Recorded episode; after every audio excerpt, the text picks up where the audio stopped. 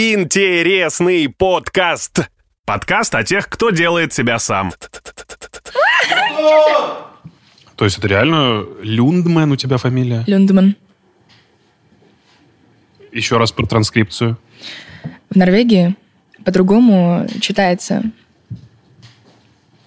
фамилия. Так, и следовательно... Там читаются буквы. И получается, пишется Лундмоен. И в английском, и в норвежском, и в русском. Но читается Лундмоен. И Лундмоен. Когда ты переехала в Россию, соответственно, тебя записали по-другому. Неправильно транскрипцию сделали фамилии в доме регистрации, вот эти малютки. Написали Лундмоен. Ну, даже если правильно говорить по написанию, то ударение на первый слог. Лундмоен. В прошлом году мы ездили в Крым на мой день рождения в начале марта. И именно там севастопольские ребята познакомили меня с твоим творчеством. Мы ехали на тачке по побережью и заиграл, естественно, «Яд». К чему я это веду? Жак Энтони, с которым мы общались относительно недавно в нашем подкасте, сказал, что его песня «Люля» спровоцировала привлечение не той аудитории, которую он хочет. Угу. Ты любишь песню «Яд», и вообще какая аудитория на нее начала клевать? Та ли, которую ты хочешь видеть, чтобы следовала за тобой, или немножечко не та? Наверное, мне очень повезло. Так. Потому что... Поподробнее об этом. Люди, которые меня слушают, я удивляюсь, почему я им интересна. Неправда, ты сейчас лукавишь. Нет, правда. Правда, потому что я даже хожу на концерты, у меня аудитория, средний возраст, это 25 лет. Угу. И это люди, которые имеют высшее образование, это люди, которые очень культурные, воспитанные. У меня никогда не происходит никаких неприятных ситуаций на концертах тех же. Мне вообще не пишут негатива. Мне, пару раз кто-то написал, слышь, ты толстая. Окей. Очень все культурные, глубоко мыслящие люди, и я даже иногда думаю, что этого недостойно. И почему вообще я собрала такую аудиторию? Потому что песня «Яд», она достаточно... Ну, это суперхит. Говорю не потому, что хочу тебе каким-то образом понравиться, а действительно, факт. Это проще на тебя посмотреть со стороны. Потому что каждый человек, он не может объективно судить свое творчество, и его друзья тоже объективно не могут судить. А я могу тебе об этом сказать. Знаешь, наверное, произошел какой-то отбор, потому что после «Яда» пришло очень много новых людей, но у меня и до этого песни были в топах, и достаточно они популярные, миллионники тоже. И у меня сформировалась еще заранее аудитория. Пришли новые люди, но после того, как я после «Яда» не выпустила еще 10 песен, подобно «Яду», они отсеялись. И остались те, кому интересно мое творчество, которое намного глубже, интереснее, и оно развивается в разные стези. Так, сейчас мы к этому придем. Давай теперь поподробнее. Ты родилась в Осло. Лильхаммер. Это где-то неподалеку от столицы Норвегии. Это 3 часа от программ. И получается, что ты человек прям северный, скандинав. Но у меня мама русская. Это да, но ты чувствуешь разницу в менталитете между собой, как человеком достаточно, таким воспитывавшимся в других немножечко условиях, даже, может, первые годы жизни. Mm-hmm. Ты чувствуешь разницу между южными людьми, между русскими людьми и тобой? Я, безусловно, чувствую разницу между мной и южными людьми. Да, потому что они очень расслаблены. А северные люди умеют думать наперед. Даже не в этом. Они вспыльчивые. У них сразу... Все. Это ты сейчас про кавказцев говоришь. Какие кавказцы? О чем ты? Нет, я просто про, в принципе, людей, у которых кровь южная, которые темненькие. Угу. И посмотрела она так на меня с ухмылочкой. Да, спасибо большое. У меня в жизни просто превалирует, наверное, Восток. Мои друзья все, они южные люди. Поэтому мне есть чем сравнивать. По сравнению с норвежскими... как сказать? Вот у меня даже семья, они очень спокойные. У них все умеренно, у них все по плану, по полочкам. Вот в том-то и дело. Я про планы говорю, что они умеют думать на будущее и наперед. Они также умеют вести себя очень бурно. Я просто думаю, русские, и норвежцы. Но невелика разница. Просто норвежцы, они более собраны, но когда им разрешают и дают им свободу, мама, не горюй, это просто летящая водка, голые по льду, давайте там о-ла-лей-ла-о-ла-ло, все народные песни. Но они умеют отрываться, поэтому они все говорят, скандинавы, они такие спокойные. А что у них с едой? Кроме сюрстрёминга знаменитого. Юля Талеркин, это сосисоны. Именно поэтому ты сосиску в тесте сейчас решила слопать перед нашей записью. Нет, на самом деле не из-за этого. Мне очень нравится сочетание...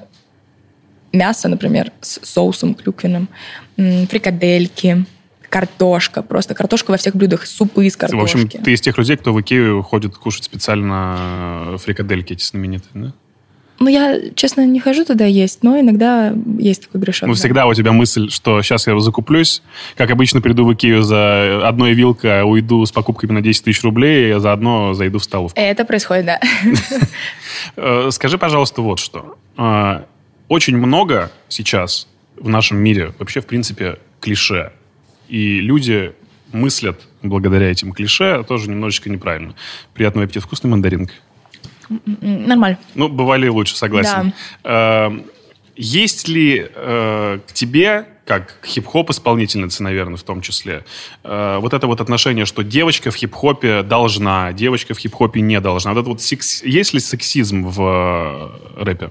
Я в свою сторону ни разу не слышала ничего сексистского. Не может быть. Но я баба с яйцами. Мне не скажешь ничего такого. Тебя ничего не обидит?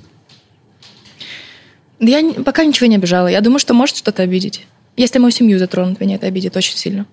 Ты когда-то дралась? Да. С девочками? Нет. Я не бью девочек. Ты можешь прописать люлей мальчику? Я могу, но за дело только я... Расскажи об этом случае. У меня мою маму обозвали. Недавно? Нет. Это было очень давно. Мне было лет 12, наверное. У меня маму назвали некрасивым словом. Не буду даже рассказывать как, потому что я не хочу ассоциировать свою маму с такими словами. Я через плечо перевернула чувака и вот так вот головой его в бетонный пол. О, естественно, его родители пришли разбираться. Конечно, это еще было в лагере. Но потом, когда все выяснили, почему, ему еще родители сверху люлей подали. У меня было масса таких историй, конечно. Я огромное количество раз рвал уздечки детям в саду, в который я ходил. Нет, слушай, Антон, это как обычно. Нет, не по этому поводу. Я про уздечку во рту подумала. Да, про уздечку под языком. Как же тут нарывались на меня постоянно. Какую-то чушь несли, и я тоже находил всегда отпор. Если меня обзывают, я никогда не полезу в драку. Я могу что-то сказать, наверное, но сейчас даже и не говорю. Я просто спускаю с рук. Но ты же понимаешь, что это с возрастом приходит спокойствие. Раньше ты реагируешь гораздо более остро на все, что происходит вокруг, вообще в принципе в мире. И у меня есть такая, наверное, стрёмная черта. Я постоянно хочу подтянуть своих друзей. Вот если он не может этого сделать, я вижу, как он мучается. Я хочу ему сказать, чувак, вот тебе инструменты, приезжай, я тебе помогу. А человек, он считает, что это правильно, но он ничего не делает для этого. Мне смешная история. Один раз я кинула стул в педагога, потому что была затронута тема моего отца тоже. Это уже вот в сознательном возрасте? Да, в сознательном возрасте. Мне было лет 18, наверное. Так, интересно. Это был 2-й или 3-й курс. Курс управления гневом. И вот задели честь моего отца, потому что я доверила педагогу одну историю, рассказала про свою семью, и... в ход пошел стул.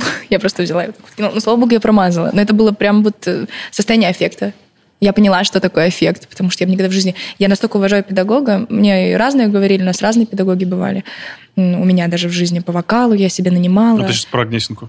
Нет. Это была не Гнесинка, это был колледж при Гнесинке. Сейчас я учусь в Гнесинке.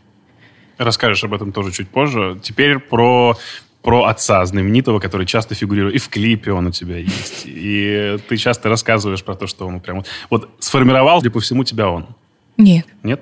Нет, у меня от него просто передалось все по генам, характер. Что? Ну, расскажи про свой характер. Ты просто... Ты такой человек, о котором еще не знает массовая аудитория. Да. Возможно, что-то слышала, песни краем уха задевала, но как личность ты еще не раскрывалась. Я понимаю, что это немножечко сложно, но, тем не менее, хотелось бы подробнее услышать про то... Кто создал такое чудо, Эрика? Кто тебя создал такую? Ну, я целую. Меня создала мама. Женщина волевая, которая, когда вернулась из Норвегии, без образования она была. Она ушла в декрет на, по-моему, 3-м курсе СПБГУ, потому что появилась я. Они с отцом меня планировали долго, но они приняли решение, что переезжают в Норвегию и... нужно рожать ребенка. Поэтому мама ушла из университета.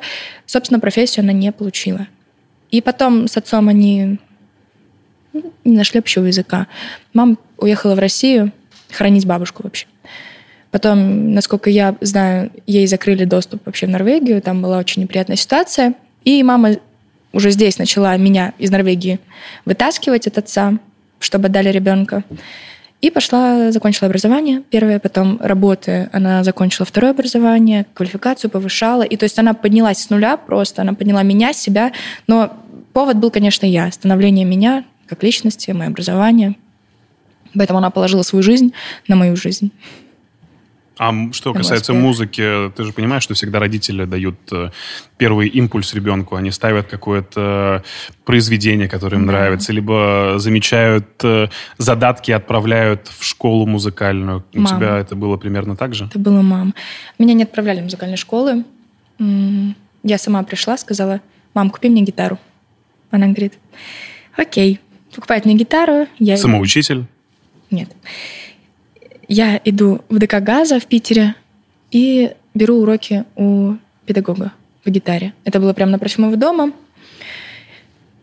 Он мне говорит: «На, играй гаммы». У меня была с нейлоновыми струнами какая-то дешевая гитара за 1000 рублей. Испанская? Ну да. Типа? Типа, да. Для фламенко. Такая, в перекрестке купленная. И он мне говорит: «Давай играй гаммы». Дает мне ноты. Там, вот это 8, это 16. Я такая: «Ой». Думаю, вообще, капец, не мое. Тут же и сольфеджио, и тут же обучение. Там тоже было сольфеджио, тоже за дополнительную плату. Это не совсем музыкальная школа, это такое, как факультатив. И он понял в моих глазах то, что это вообще меня не интересует, и я сейчас просто возьму эту гитару, заберу, уйду домой, и никогда не буду этим заниматься. Мой педагог звонит моей маме, говорит: «Купите ей электрогитару». Мама такая: «Чего?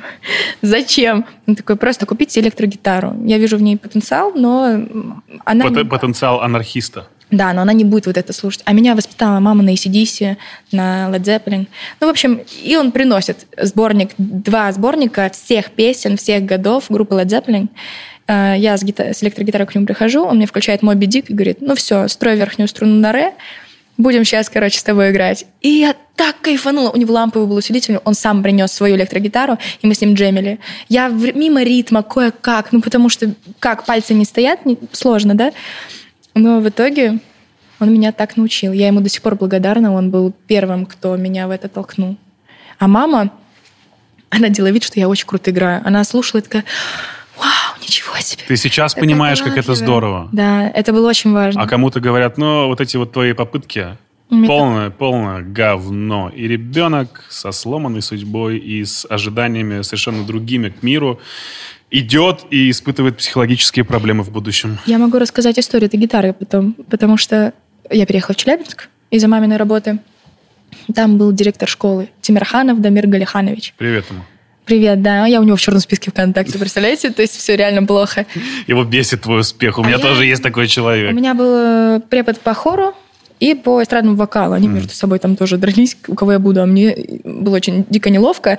Но тут обо мне узнал Темирханов Дамир Галиханович. И говорит: «Ты у нас на выпускном с 8-классниками, или я была в 8 или в 7 классе, будешь играть песню Creedence, типа...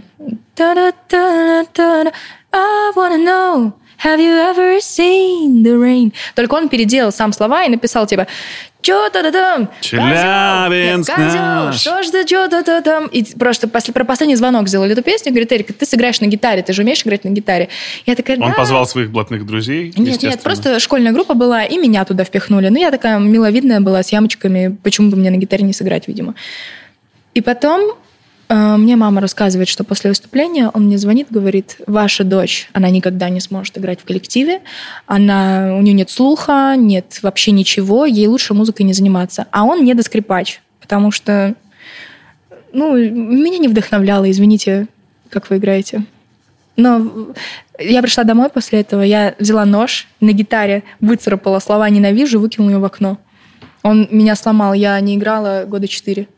Это было для меня ниже пояса, потому что моя мама встала на его сторону. Она говорит: «Эрика, мне было очень за тебя стыдно. Если не умеешь, не играй». Я такая: «Вау». Ну, в общем, как сломал, так и воодушевил, судя по всему, что то, что мы видим сейчас... Это не он. Я думаю, что это одна... вот мы об этом тоже поговорим чуть позже, потому что на мальчиков понятно, как действует любовь, и любовь равно творчеству, это все ок. Вот про школьные годы. Батя и деды, возможно, уже чьи-то, часто играли в музыкальных коллективах. Ну, всегда играли. Mm-hmm. Там, в гаражных вот этих вот кооперативах собирались и прочее. Там дети появлялись. Я не про это. Про то, что все равно же это попытка заявить о себе и оставить что-то после себя. Это единственное, о чем я думаю. И сейчас, в наше время, по-моему, немного глупо думать творческому человеку, профессиональному, что единственное, чего я хочу, это оставить что-то после себя в жизни. Сейчас ты можешь взять просто мобильный телефон, сейчас ты можешь снять любую чушь, выложить ее в интернет, и ты там останешься навсегда. Это же не будет интересно. Это всем. Тоже оставить что-то после себя. Но тут немного тонкий момент. Вот расскажи, как ты воспринимаешь то, что происходит сейчас с интернетом и с людьми, которые пытаются заниматься творчеством и оставлять что-то после себя. А ты говорила, невкусная мандаринка. Вот тебе и надо. Я, в принципе, к людям, которые занимаются чем-то, отношусь очень позитивно. Если это не... Не будем говорить об этом. Но если человек, у него есть интересы, и он делает музыку, но даже плохую, просто не надо ему претендовать на что-то масштабное. Ну почему нет? Я поддерживаю это. Но я считаю то, что у нас очень много талантов в стране, которые неизвестны. И интернет — это один из способов популяризовать творчество какого-нибудь Саши из Магнитогорска, который сидит, и его никто не знает. Интернет — это площадка, ресурс хороший для продвижения. Ну и вот, есть ли дальнейшая логика существования тех самых творческих, крупных артистов в том, чтобы оставить что-то после себя? Ведь это примерно то же самое. Саша, про которого только что рассказала, который где-то сидит непонятно, выкладывает это в интернет, он тоже оставляет что-то после себя. Угу. И Баста оставляет что-то после себя. Ну, типа, в чем весомая разница? Да в том, что Баста тоже был когда-то мальчиком, которого никто не знал. И, возможно, в том, что он сейчас может влиять на умы человечества. Конечно. Ну, безусловно, может. У него огромная аудитория. Что касается любви. Это же так круто. Когда ты что-то делаешь. Причем это может быть и несчастная любовь, несостоявшаяся любовь, которая тебя приводит к творческим вот этим вот всем реализациям. Ну, я просто понимаю, о чем я говорю. Я говорю за себя сейчас. Mm-hmm. И когда у тебя очень тяжелое состояние, нестабильное, ты не знаешь, как из него выбраться, тебе надо просто реализовывать вот это вот самое творчество, которое в тебе накопилось. Или не накопилось. Создавать его искусственно. Про свою первую любовь, которая тебя после перелома с школьных музыкальных времен как ты реабилитировала? Расскажи об этом. Случилась первая любовь. Я погрязла в это на 6 лет. Долго? Мне было 14 или 13 лет.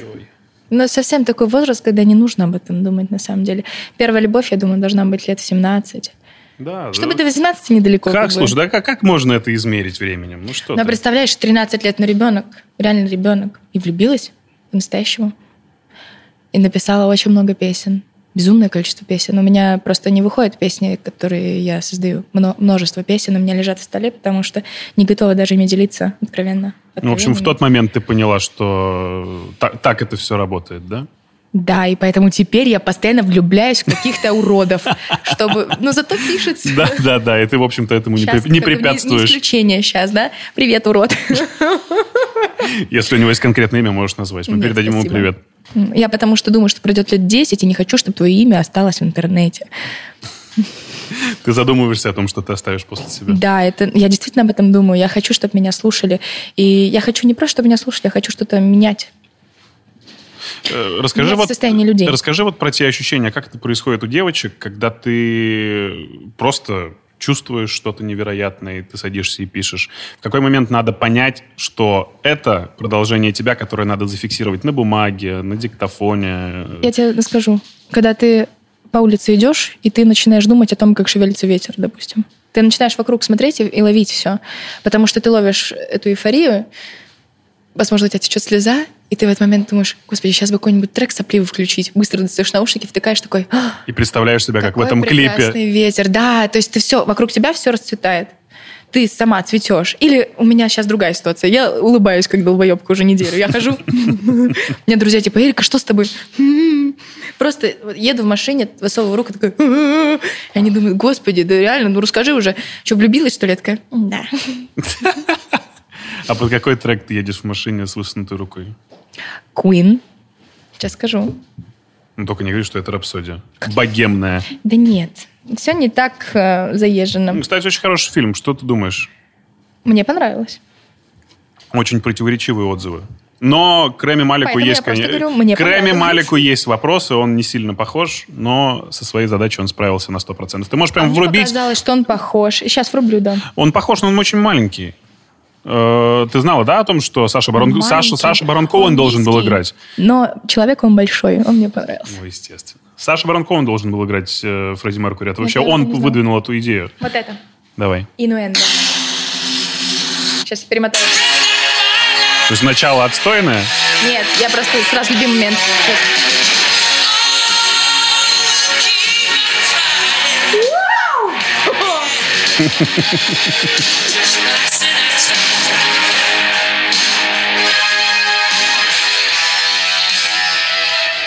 Знаешь, песня...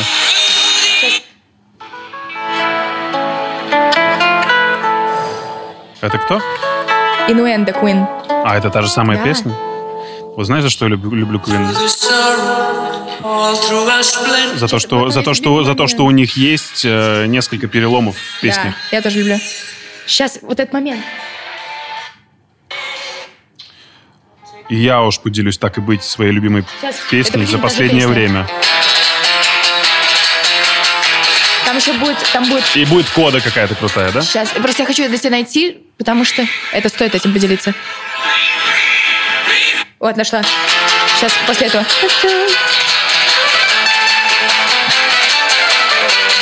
Это ты подыгрываешь на гитаре с нейлоновыми струнами.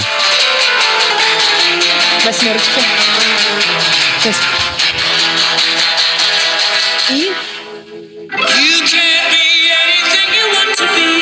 Пошли нахрен эти чертовы гении. Офигенно, все. Это супер.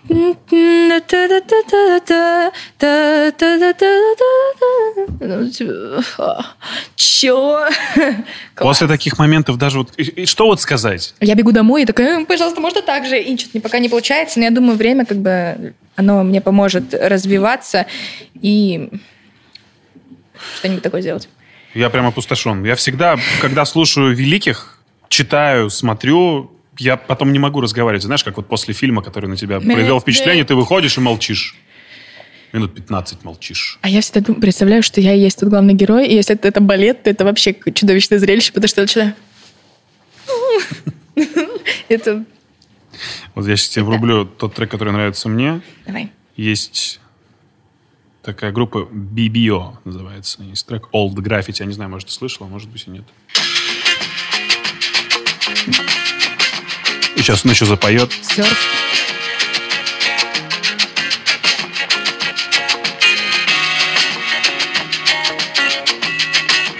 Залог успешного трека — это когда ты можешь себя интегрировать в какую-то картину. Да, понимаешь? Это правда. Картинки какие-то рисуются.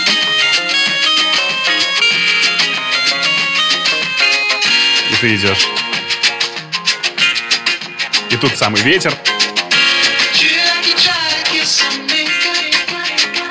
Понимаешь?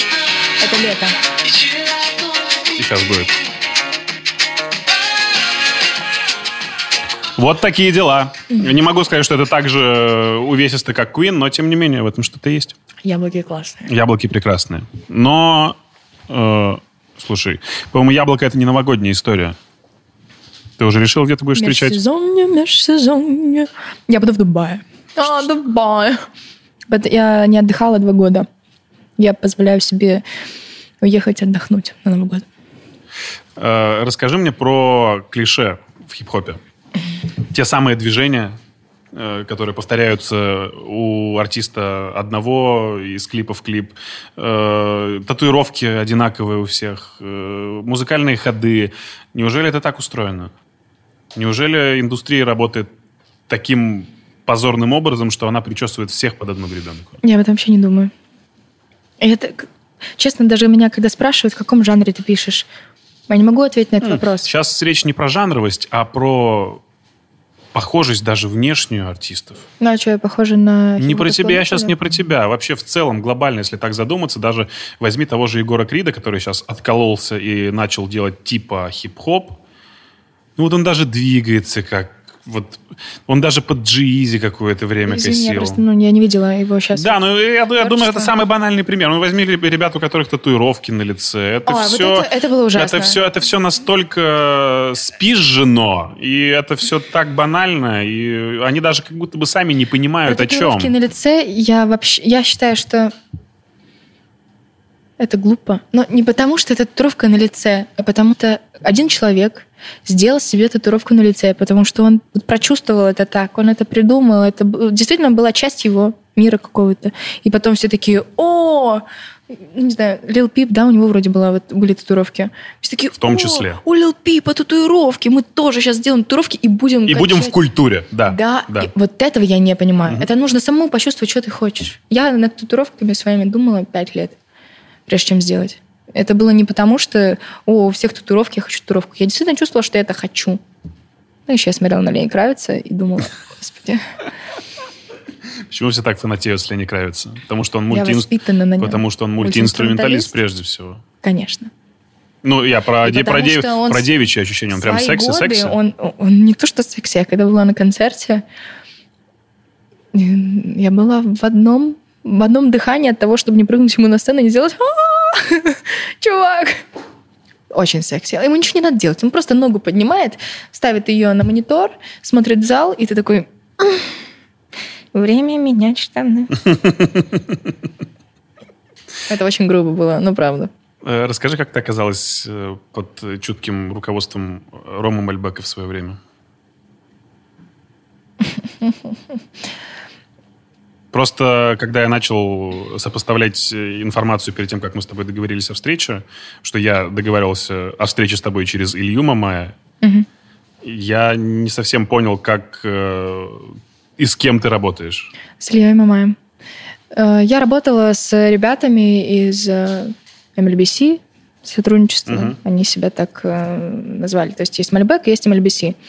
Я дружила с Сюзанной, она меня познакомила с Ромой, и Рома мне предложила мной заняться по-дружески, попробовать. Мы попробовали, сделали альбом «Детище», да, вот. И все, дальше как бы пути разошлись, потому что я хочу двигаться в своем направлении, я вижу там себя немножко по-другому. Они развиваются отлично в своем направлении, и тем более у них сейчас, и, насколько я понимаю, Сюзанна выйдет альбом, и у Ромы сейчас отдельно выйдет альбом, и им нужно больше сосредоточиться на себе, потому что невозможно быть артистом, гастролировать и заниматься еще кем-то. Это очень сложно.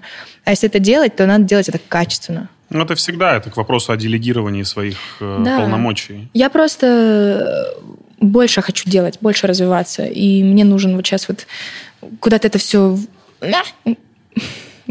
свое внутри выразить. А для этого мне нужно работать каждый день. Вот. А ребята, к сожалению, не могут со мной работать каждый день, потому что у них своя... Как ты работаешь? Ты приезжаешь в студию ежедневно, и что ты делаешь? У меня дома студия, я каждый день пишу, и у меня сейчас несколько саунд-продюсеров, которые со мной параллельно работают. Я постоянно то на студии, то еще где-то, то там гитарку прописала, то пошла вокал записала, то отправила, то не нравится, то нравится. Клип сейчас снимаем, это вообще отдельная тема. А чтобы реализоваться, да, чтобы прийти к тому, что ты хочешь, что надо делать для этого? Просто херачить каждый день? Нет, я конкретно себя вижу. У меня сейчас выйдет песня «Милая», такое мое откровение. Она написана самой себе. Угу. И мы едем на Тенерифе, на острове, и будем там снимать клип, который, я думаю, все увидят в январе. Почему именно Тенерифе? Там 12 климатических зон, и... Там можно очень красиво снять природу. Я себя чувствую немножко вот... Даже то, что мы снимали с MLBC клип, мне хочется еще больше в природу.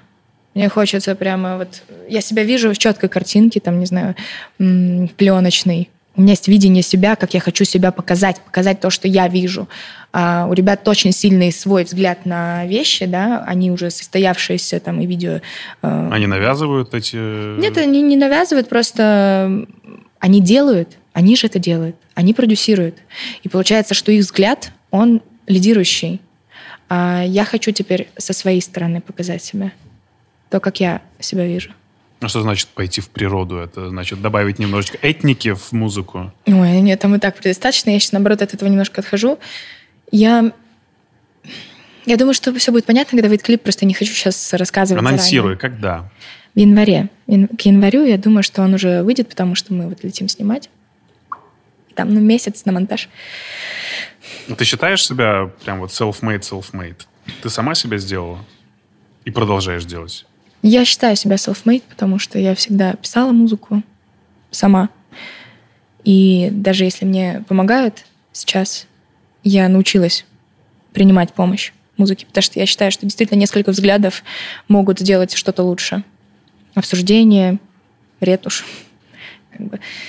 Поэтому я считаю себя self-made, но я не противлюсь тому, что люди, сопутствующие, идущие рядом со мной, тоже меня делают. Меня делают обстоятельства, меня делают все, что вокруг со мной происходит. Все люди, которые вокруг меня, они тоже меня делают. Так, ну да, кстати, надо научиться понимать, что есть люди гораздо умнее, чем ты, которые Конечно. Действительно могут что-то дать. Если ты это понимаешь, что ты сам умнеешь, реально. Ты понимаешь информацию, ты анализируешь. Это достаточно приятно. Что тебе пожелать, Эрика Лундмоен? Лундмоен. Да что ж такое? Да, это очень сложно. Может, и несколько вариантов. Пусть у тебя все получится. Я думаю, что с таким стартом и с такими фидбэками от таких крутых ребят, которых я слышу, говорят Эрика. У меня, кстати, действительно все очень нежно принимают. Я думаю, что сарафан как раз-таки в твоем случае идет только на пользу. Это единственное, что вообще происходит в моей жизни, это сарафан. Сарафан на радио, потому что все узнают обо мне через кого-то, через чьи-то слова. У меня нет промо, нет реклам. Я не двигаю треки. Вот сейчас только, да, начинается тот период, когда мне уже предлагают и промо, и поддержку, разные площадки. То есть, а до этого у меня все шло чисто из-за людей, потому что им реально это нравилось. И они, ты слышал вот это? Эрика классная. Типа, они такие, давайте послушаем Эрику. Концерты? У меня будет тур. Давай. Начинается он в апреле. Давай, жги. В тур будет входить и Урал, и что только не хотите, и Украина там будет, и Минск. Все, кто просил, все, где есть спрос, я туда поеду. Это прекрасно. Мы обязательно придем на концерт в Москве. Он будет 17 мая, а в Питере 16 мая. Москва, Главклаб, 17 мая. И, что интересно, это будет мой первый концерт с живым бэндом. Я решила всю свою музыку играть в лайве с инструменталистами. Это другая атмосфера. Я просто, когда хожу на концерты, мне не хочется слышать биты. Многие рано или поздно к этому приходят. Это очень дорого, поэтому не все сразу к этому приходят. И нормальные ребята, чтобы они никто не налажал, это тоже это куча репетиций, это куча времени. Пусть у тебя все будет отлично. Я тебе желаю только прогрессировать. Спасибо. Спасибо. Видеоверсию интересного подкаста смотри на YouTube-канале имени Илона Маска.